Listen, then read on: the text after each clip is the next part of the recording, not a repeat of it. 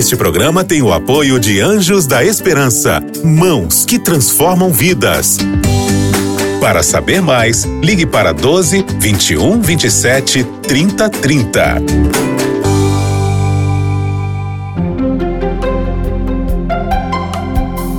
Lições da Bíblia. Fazendo amigos para Deus. A alegria de participar da missão de Jesus Cristo. Esse foi o tema da temporada do programa Lições da Bíblia, que está encerrando esta semana. Lições fantásticas aprendemos estudando a palavra do Senhor aqui com os nossos convidados. Um passo de fé. Este é o tema do Lições da Bíblia dessa semana, que fecha esse trimestre, esta temporada fantástica. Sejam muito bem-vindos, pastor Felipe, pastor Natanael. Alegria ter vocês aqui mais uma vez. Temos a responsabilidade de fechar o estudo desta semana e também é, desta temporada, e queremos fazer isso, pastor Felipe, buscando mais uma vez a presença do Espírito de Deus conosco. Se você puder, onde você estiver, se você puder, feche seus olhos, curve sua cabeça. O pastor Felipe vai orar para nós agora. Vamos orar. Senhor Deus, muito obrigado, Pai, pela tua palavra. Obrigado porque nós podemos ter acesso à Bíblia e através dela aprender muitas coisas e também compartilhar com as outras pessoas. Nos ajuda no estudo dessa semana para que possamos aprender aquilo que o Senhor quer que nós entendamos e possamos colocar em prática, em nome de Jesus. Amém. Amém. Muito obrigado, pastor Felipe. Estamos aqui já com o nosso guia de estudos aberto para a última lição, o último aprendizado dessa temporada, que foi realmente fantástica. Quantas coisas maravilhosas nós aprendemos. Nós temos em Jesus Cristo a salvação que Deus outorgou a mim e a você. Jesus Cristo veio a esta terra prioritariamente para concretizar o plano da salvação, o resgate de todos os pecadores, para viverem a vida que Deus desejava para os nossos primeiros pais e a vida que Deus deseja para mim e para você. E esta vida vai se concretizar muito, muito em breve, quando nós estivermos na eternidade. Mas Jesus não veio apenas para concretizar o plano da salvação. Jesus veio para dar um exemplo. Eu digo sempre, pastor Felipe, pastor Natanael, que em Cristo nós temos o nosso exemplo normativo. Sim. Ele deixa para nós um parâmetro de como nós devemos nos comportar aqui nesta terra, principalmente nas relações humanas. A gente fala muito sobre o sacrifício de Jesus na cruz, mas parece que Jesus, o sacrifício dele não foi apenas na cruz. Ele deixou muita coisa para trás para vir aqui dar a sua vida por nós, não é verdade? Olha, pastor, quando a gente começa a ampliar a nossa visão a respeito do que Jesus fez por nós, a gente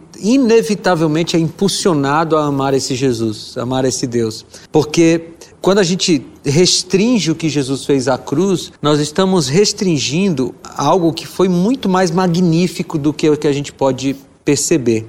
Jesus é Deus, cem por cento Deus, quando esteve aqui na terra, antes de vir à terra, e ele tinha o seu trono, tem e tinha o seu trono no céu, antes de vir para cá, e quando ele decidiu se entregar pelo ser humano, ali, junto com o Pai e o Espírito Santo, quando eles decidiram entre si que Jesus viria, e ele veio voluntariamente, ele deixou simplesmente a glória do céu. Veja, quando a gente fala de glória do céu, a gente consegue pintar um quadro na nossa cabeça, que certamente está muito aquém do que é, do que realmente é o céu. A gente, as crianças gostam de pintar o céu lá, as nuvens, né, os anjinhos em cima das nuvens, tocando sua harpa, a gente pinta um céu com ruas de ouro, mas nada do que a gente fala se aproxima do que é o céu.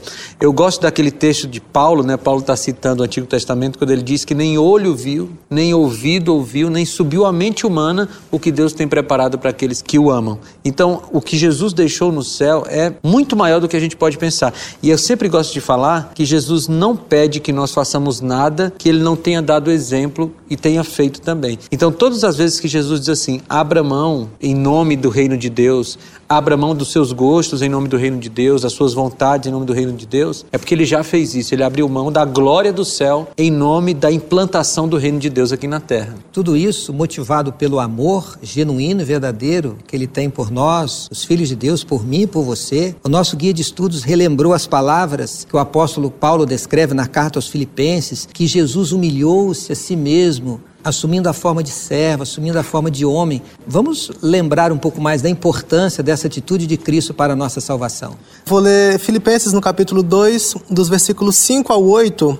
Tende em vós o mesmo sentimento que houve também em Cristo Jesus, pois ele, subsistindo em forma de Deus, não julgou como usurpação o ser igual a Deus. Antes, a si mesmo se esvaziou, assumindo a forma de servo, tornando-se em semelhança de homens e reconhecido em figura humana. A si mesmo se humilhou, tornando-se obediente até a morte e morte de cruz. E aí a gente segue os versículos, né, comentando um pouco sobre esse assunto de Jesus ter se esvaziado, e ele fez isso, é, eu não sei se simplesmente, porque eu acho que o amor não é simples, mas por amor a nós, né, por amor a cada um de nós, a mim, a você que está assistindo. E é interessante, é, pegando um pouco o gancho do que comentava o pastor Felipe, Jesus deixou algo muito maior do que pode ser imaginado. E quando a gente fala do plano da salvação, a gente entende que, na verdade, ele não veio predestinado a que tudo desse certo. Porque uma coisa é eu ter algo bom e deixar momentaneamente e depois, não, beleza, eu volto, tá tudo resolvido. Na certeza de que eu vou voltar. Na certeza.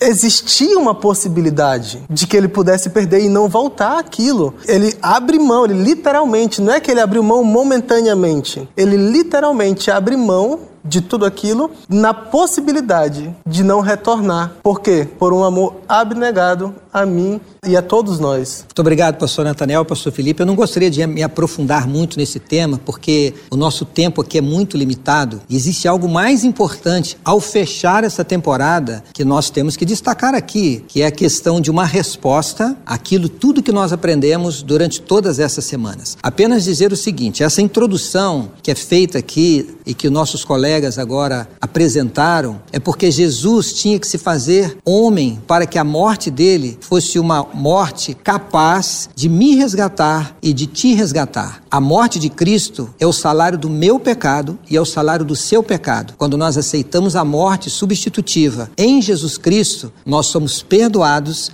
e assim podemos receber a graça do Pai e sermos salvos. A palavra-chave aqui para mim é a questão do sacrifício. Sim. O sacrifício na cruz e o sacrifício que Jesus fez para vir aqui, para morrer no meu e no seu lugar. E aí eu faço aqui a conexão profunda e importantíssima com o chamado ao compromisso que nós temos que assumir perante Deus. Porque eu entendo que todos nós somos chamados. Eu quero perguntar, pastor Felipe, porque nós como pastores, em algum momento, a gente sentiu um chamado de Deus para ser um pastor.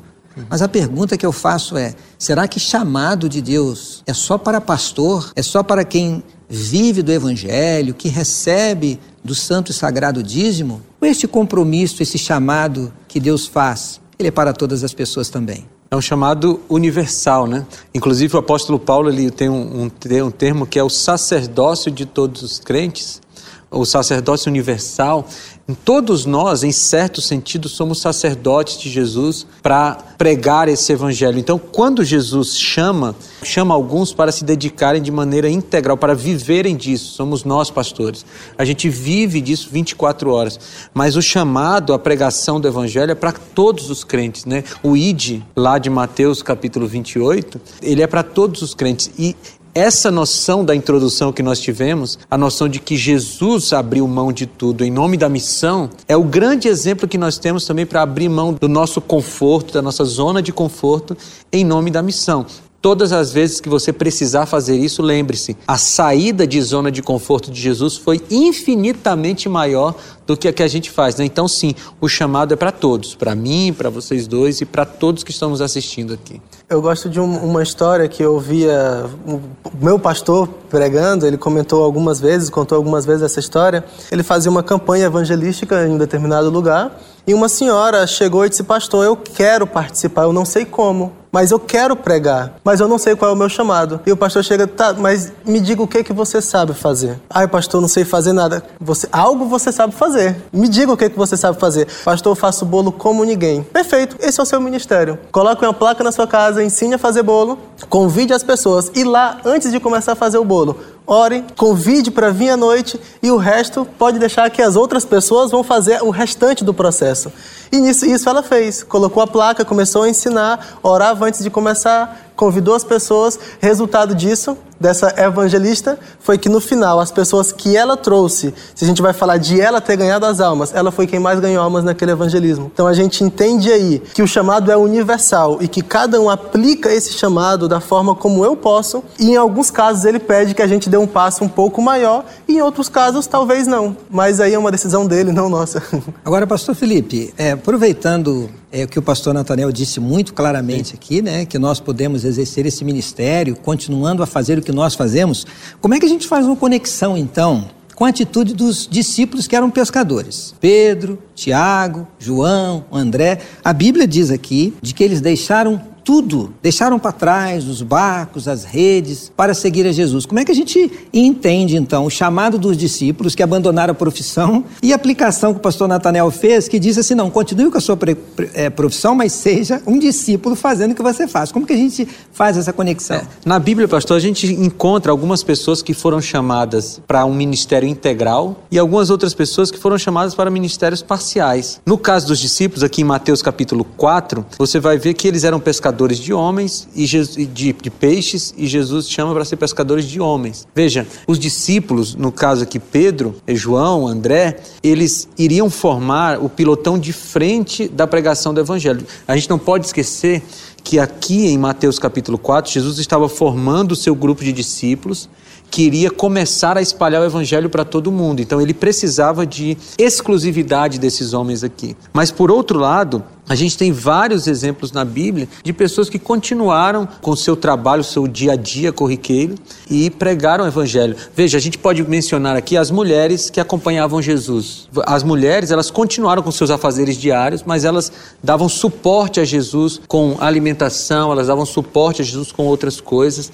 Então, algumas pessoas podem e vão ser chamadas para o trabalho integral, mas outras continuarão fazendo o seu próprio trabalho. E tem um caso de Pedro, pastor, me permita falar, ali não cita, mas eu acho que pode ilustrar isso que você está levantando aí. Tem um, um evento em que Jesus pede para pregar do barco de Pedro. Foi antes dele ser chamado para ser um pescador de homem. Jesus entra no barco de Pedro e diz assim, afasta um pouquinho da, da praia. E aí Jesus faz o sermão a partir do barco de Pedro. E eu gosto dessa passagem, porque naquele momento o barquinho de Pedro se tornou o púlpito de Jesus. E às vezes o nosso barquinho de trabalho se torna o púlpito de Jesus. Por exemplo, você está aí me assistindo, você é um advogado. O seu escritório de advocacia é o seu barquinho. E ele pode virar o púlpito de Jesus para pregar o evangelho a partir do seu escritório de advocacia, da sua sala de aula, do seu comércio, enfim, aquilo que você faz cotidianamente pode virar o barquinho onde Jesus pregará o evangelho. Então são esses dois aspectos, alguns são chamados para o ministério integral e outros são chamados para que o seu trabalho vire um ministério integral. Obrigado, pastor Natanael, obrigado, pastor Felipe. Jesus sacrificou o que ele tinha lá no céu, arriscando, como foi dito aqui, veio aqui nesta terra, viver como eu e com você, como você, sofrer, ser tentado e morrer numa cruz. Um grande sacrifício. Sabe qual é o sacrifício que você precisa fazer? Sabe o que, é que você precisa deixar para trás completamente para seguir a Jesus? É o seu eu, não é a sua profissão, não é os seus barcos e redes. O que você precisa deixar é o seu eu. Jesus disse, aquele que quer vir após mim, negue-se a si mesmo. Tome a sua cruz e siga-me. Agora é claro, se o seu eu estiver nas riquezas, se isso ocupar um Deus em sua vida, pode ser que você tenha que abrir mão daquilo que você tem para entregar a sua vida para Deus. O que você precisa deixar hoje para ser realmente um seguidor de Cristo? Acima de tudo, negue-se a si mesmo, entregue a sua vida a Jesus. Nós temos agora a oportunidade de recordar um pouquinho do chamado do apóstolo Paulo e falar um pouquinho sobre o chamado de Pedro. Pastor Felipe, você primeiro aqui. O que que você destaca no chamado do apóstolo Paulo que você aplicaria para a sua vida e para o seu ministério? Olha, toda vez que eu penso no chamado do apóstolo Paulo, me vem uma palavra na mente, e ela foi tá aqui também no nosso guia, que é o chamado do improvável. Veja, Deus, ele tem essa especialidade de chamar pessoas improváveis para ser seu discípulo. A gente podia fazer um panorama aqui de todos os discípulos de Jesus. Todos eles, de certa forma, eram improváveis, né? Mas vamos focar em Paulo aqui. Quem era Paulo? Paulo era alguém que perseguia os cristãos, levava esses cristãos à morte, se não negar blasfemassem o nome de Jesus, era alguém que queria destruir o reino de Deus. Se você olha para Paulo antes daquele episódio da estrada de Damasco, você diria assim, olha, qualquer pessoa se tornaria um missionário, qualquer pessoa iria pregar o evangelho, menos esse jovem aí.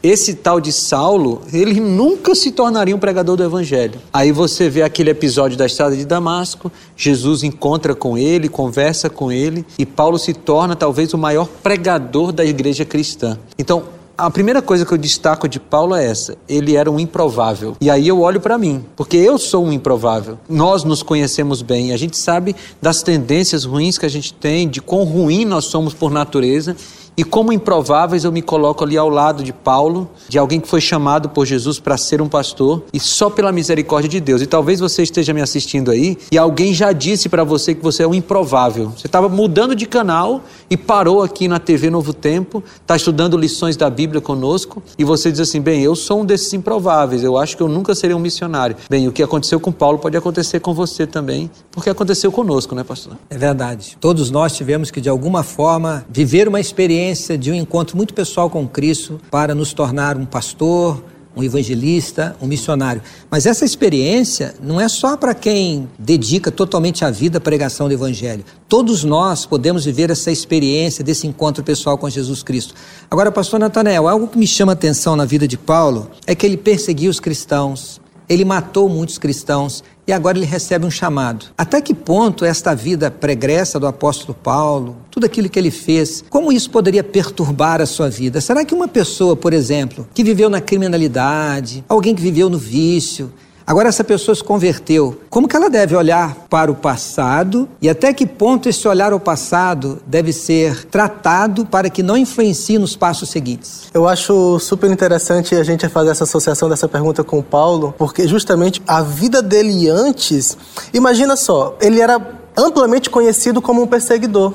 E aí você imagina agora, essa pessoa que é amplamente conhecida como perseguidor, ela chega agora a falar do amor de Deus e de Jesus, de forma bem, bem pontual, é meio complicado você crer a princípio. Ele poderia ter a vergonha de dizer, não, mas eu não posso fazer isso. Ninguém vai acreditar, eles vão achar que eu estou enganando, que eu sou um hipócrita, ou tantas outras coisas. Ele poderia olhar para o passado, deixar de exercer no futuro aquilo que Deus queria e que Deus tinha planejado para ele. Mas a partir do momento que Paulo teve um encontro com Jesus, um encontro com Deus, ele entendeu que ele precisava mudar. Ele não esqueceu do passado dele, ele estava na memória, ele sabia o que ele tinha feito. Mas apesar do que ele tinha feito, ele sabia que Deus tinha poder, não só o poder, mas o desejo de mudar isso. E de permitir que agora eu vivo uma nova vida. Eu não vou esquecer do meu passado, talvez Deus até apague para alguém, eu não sei. Né? Mas normalmente você não vai esquecer do seu passado. O que você vai fazer é entender que o seu passado, por mais que você recorde, ele foi apagado. E que Deus lhe deu um novo livro, uma nova página, onde você pode escrever uma nova vida. E de repente usar um testemunho anterior para alcançar de repente pessoas que viveram na mesma situação. Uhum. Porque às vezes é muito mais fácil. Eu consigo me achegar a uma pessoa que viveu uma situação parecida comigo. Eu digo, olha, eu vivi isso. Eu sei o que você viveu. E agora eu estou vivendo uma vida nova, uma vida diferente. E essa vida nova, essa vida diferente, você também pode viver. Agora, como é que a gente entende, então, dentro desse contexto, as palavras do apóstolo Paulo, quando ele diz assim, esquecendo-se das coisas que para trás fico, prossigo para o alvo, para as que estão diante de mim. Alguém pode trazer uma cicatriz, uma tatuagem que adquiriu lá no presídio, porque tinha uma vida de criminalidade. Todas as vezes que ele olha, ele se lembra daquilo. Eu tenho marcas de um acidente que eu sofri, de carro, e todas as vezes que eu olho para minha mão, eu recordo, está aqui a cicatriz daquele acidente que foi terrível. Como é que a gente entende, então, Paulo dizendo, esquecendo-me das coisas que para trás ficam? Veja, o sentido do esquecimento aí não é amnésia, né? Paulo não tinha amnésia, ele sabia exatamente quem ele era. O que Paulo está dizendo é que as coisas que aconteceram no meu passado, elas não me impedem de continuar avançando para o alvo que Deus estabeleceu. Essas marcas não podem e não devem e não vão, se você estiver com Cristo, te impedir de avançar, mas elas podem te relembrar quem você era, o que Cristo fez por você e o que Ele pode te ajudar a fazer por outras pessoas. Eu acho que esse é o ponto mais importante. O maior argumento a favor da pregação do evangelho é o testemunho de uma vida transformada. De uma vida transformada, é verdade. É, só pegando rapidinho um gancho anterior, uma posição que eu esqueci de mencionar, que eu acho que é importante, é a vergonha, que ela deve ficar de lado. Porque Paulo poderia ter ficado com vergonha, mas ele não ficou com vergonha daquilo que ele era no passado. E de repente alguém que sente esse chamado de Deus, que tem um encontro com Deus, às vezes tem vergonha de fazer uma mudança. E essa vergonha, ela precisa ser deixada de lado, ela precisa ser colocada em Cristo, para que Ele resolva esse problema e eu devo seguir adiante. E esse mesmo apóstolo Paulo é que declarou: sede meus imitadores, como eu como sou, de, eu sou Cristo. de Cristo. E ele imitou Jesus, entregando também a sua vida e morrendo pela pregação do Evangelho. Pastor, enquanto o senhor falava dessa questão de vidas transformadas, eu fiquei pensando aqui, porque alguém pode estar nos assistindo dizendo assim: olha, eu já entendi que eu sou chamado para ser um pregador do Evangelho, mas eu não conheço a Bíblia profundamente. Como é que eu vou pregar o Evangelho se eu não conheço?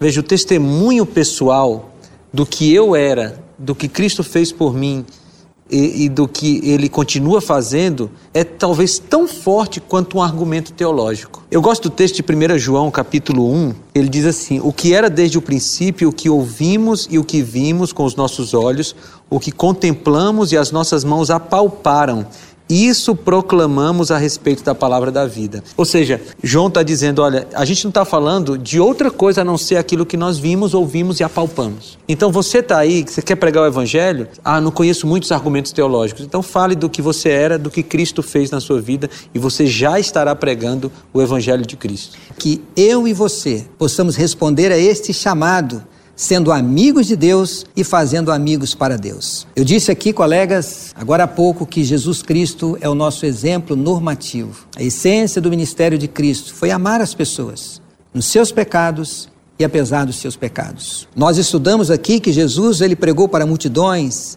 Jesus pregou para uma única pessoa, Jesus pregou para pessoas difíceis, complicadas, de todos os níveis sociais e etnias diferentes. E para Cristo não haviam barreiras, e quando elas existiam, Jesus superou essas barreiras, levando a salvação a todos.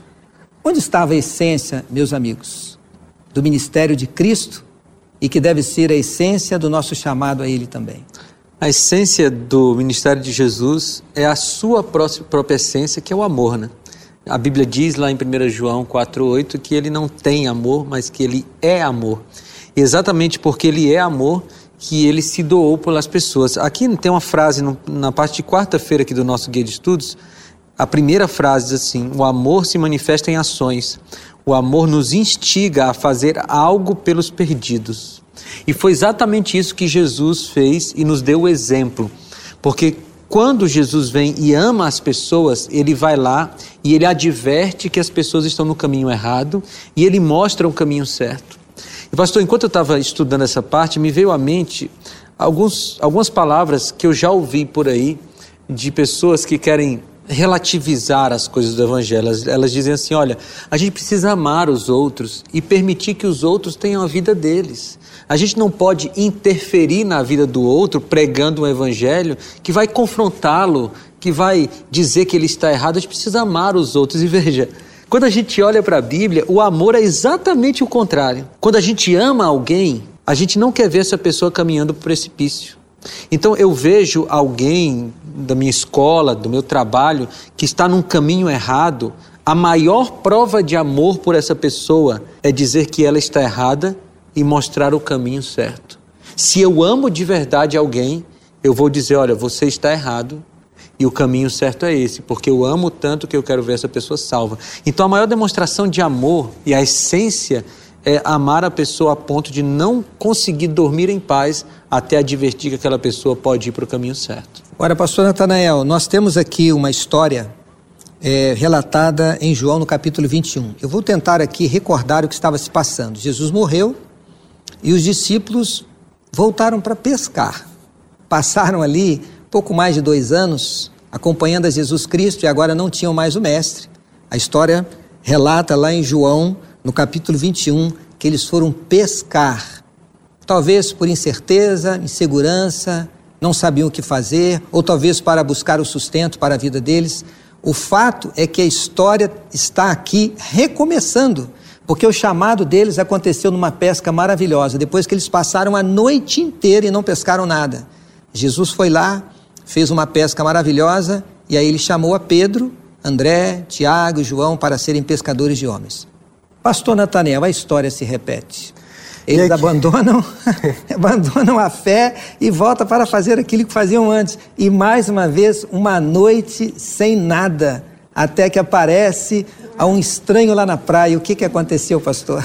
E, e é interessante que se a gente associa essa noite sem nada, muitas vezes é, são dias sem resposta que às vezes eu tenho, né? São experiências que às vezes negativas que eu tenho. E ali quando Jesus chega, que até então era um homem desconhecido, eles não reconheceram no momento, Jesus diz, não, mas espera aí, joga de novo. E aí joga de novo, e dessa vez agora, a, essa pesca maravilhosa traz o número de peixes, essa, ele, e eles agora reconhecem, sabem quem é. E aí Jesus, depois de, de, desse, desse ocorrido, ele se acerca, se, se acerca a Pedro, e aí ele vem com as perguntas, né? Aquelas, pergun- aquelas três perguntas que são tão é, mencionadas. Pedro, tu me amas? Pedro, tu me amas? Pedro, tu me amas? Por três vezes. E por três vezes Jesus, é, Pedro perdão, diz, eu amo, eu amo e eu amo. E aí é, o, próprio, o próprio guia de estudos menciona isso também, de que Pedro naquele momento...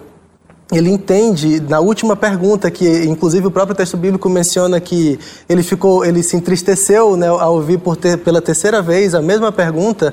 E, claro, a tradução do português também não deixa você entender por completo o que está acontecendo ali, pela diferença das duas palavras do, do grego, que as duas primeiras perguntas de Jesus, ele faz uma referência, ele usa uma palavra que tem uma referência ao amor divino, ao amor, é, ao amor puro, vamos dizer assim, divino, e, e, e Pedro sempre responde com um amor fraternal, né? O amor ali de, de, de amigos, de companheiro, o amor da, daquilo que ele sente. Na terceira vez, Jesus então pergunta com a mesma palavra, e, e nesse contexto, Pedro entende, pela, na terceira vez ele, ele meio que se encontra com o episódio anterior, né? De que por três vezes ele nega Jesus. E aí, naquele momento, ele tem um novo encontro, eu acho que eu diria assim, ele tem um novo encontro com Jesus. E como a história recomeça ali, Jesus olha para ele e nas três vezes Jesus diz isso, né? Apacenta as minhas ovelhas. Você me ama? Amo. Ok, esse amor tem implicações. Esse amor não é simplesmente você vai sentir e vai gritar para os quatro ventos, eu amo. Você precisa ter um compromisso, esse amor gera um compromisso. E olha, tem uma coisa nessa, nessa, nesse diálogo de Jesus com Pedro que, eu, que me fascina.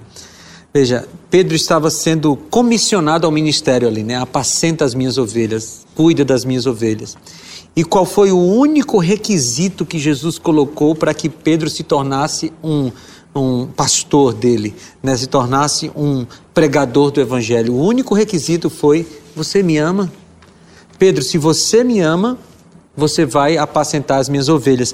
E eu gosto de ficar, eu paro para ficar imaginando aquela cena, porque é como se Jesus estivesse dizendo assim, olha Pedro, você entendeu como é que funciona o amor? Você me traiu, eu vim aqui, te busquei, te restaurei, te perdoei. Agora você vai encontrar pessoas que vão trair você, que vão trair o evangelho, e você precisa tratá-las da mesma forma que eu tratei você. Então, de novo, Jesus está ensinando para Pedro o que, que ele tem que fazer e colocando o único requisito para a gente ser um missionário, para a gente ser um pregador do evangelho, é amar a Jesus. A Bíblia diz, o verso mais conhecido, que Deus amou o mundo de tal maneira que deu o seu Filho unigênito. A resposta de amor que devemos dar a Deus... também é dar, dar o nosso tempo, dar os nossos talentos, a nossa vida para o nosso próximo. Lá em Mateus capítulo vinte e cinco, quando nós encontramos ali a descrição dos salvos, nós encontramos os salvos sendo é, descritos como aqueles que apacentaram, que ajudaram a quem tinha fome, a quem tinha sede, a quem estava nu, a quem estava preso. Note que, vamos dizer assim, no primeiro chamado... Jesus disse, vocês vão ser pescadores de homens. E agora, como se Jesus estivesse chamando novamente, ou confirmando aquele chamado, dizendo, vocês vão apacentar o meu rebanho. Podemos entender que as duas coisas fazem parte da nossa resposta de amor a Jesus Cristo. Muito obrigado, pastor Natanael. Obrigado, pastor Felipe. E obrigado a você que esteve ao nosso lado. Vamos encerrar agora, não apenas mais um programa, mas vamos encerrar uma temporada. E deixamos com você o apelo contido na palavra do Senhor em primeiro João, no capítulo três, no verso dezoito, que diz assim: Filhinhos, não amemos de palavra nem de língua, mas de fato e de verdade. O apelo do apóstolo é para que a gente ame a Deus de fato e de verdade. Se você aprendeu muito aqui nesta temporada, coloque em prática esses ensinamentos. E não se esqueça de, assim como Deus deu a sua vida por amor a você, para salvá-lo, entregue também a sua vida em amor para Deus, seguindo a sua palavra, sendo missionário, dando um bom testemunho, fazendo amigos para Deus e sendo um amigo do Senhor a cada dia. Jesus vai voltar muito, muito em breve. Temos que nos preparar e levar essa mensagem de esperança para todas as pessoas que nós entramos em contato. Muito obrigado pela sua companhia. Obrigado pela confiança que você tem depositado ao nosso trabalho. A Novo Tempo estará aqui, entrando em sua casa, sempre com a mensagem de esperança. Um grande abraço e que Deus muito o abençoe. Você ouviu Lições da Bíblia. Este programa é um oferecimento da revista Princípios. Entre no nosso site novotempo ponto com barra rádio e peça sua revista totalmente grátis.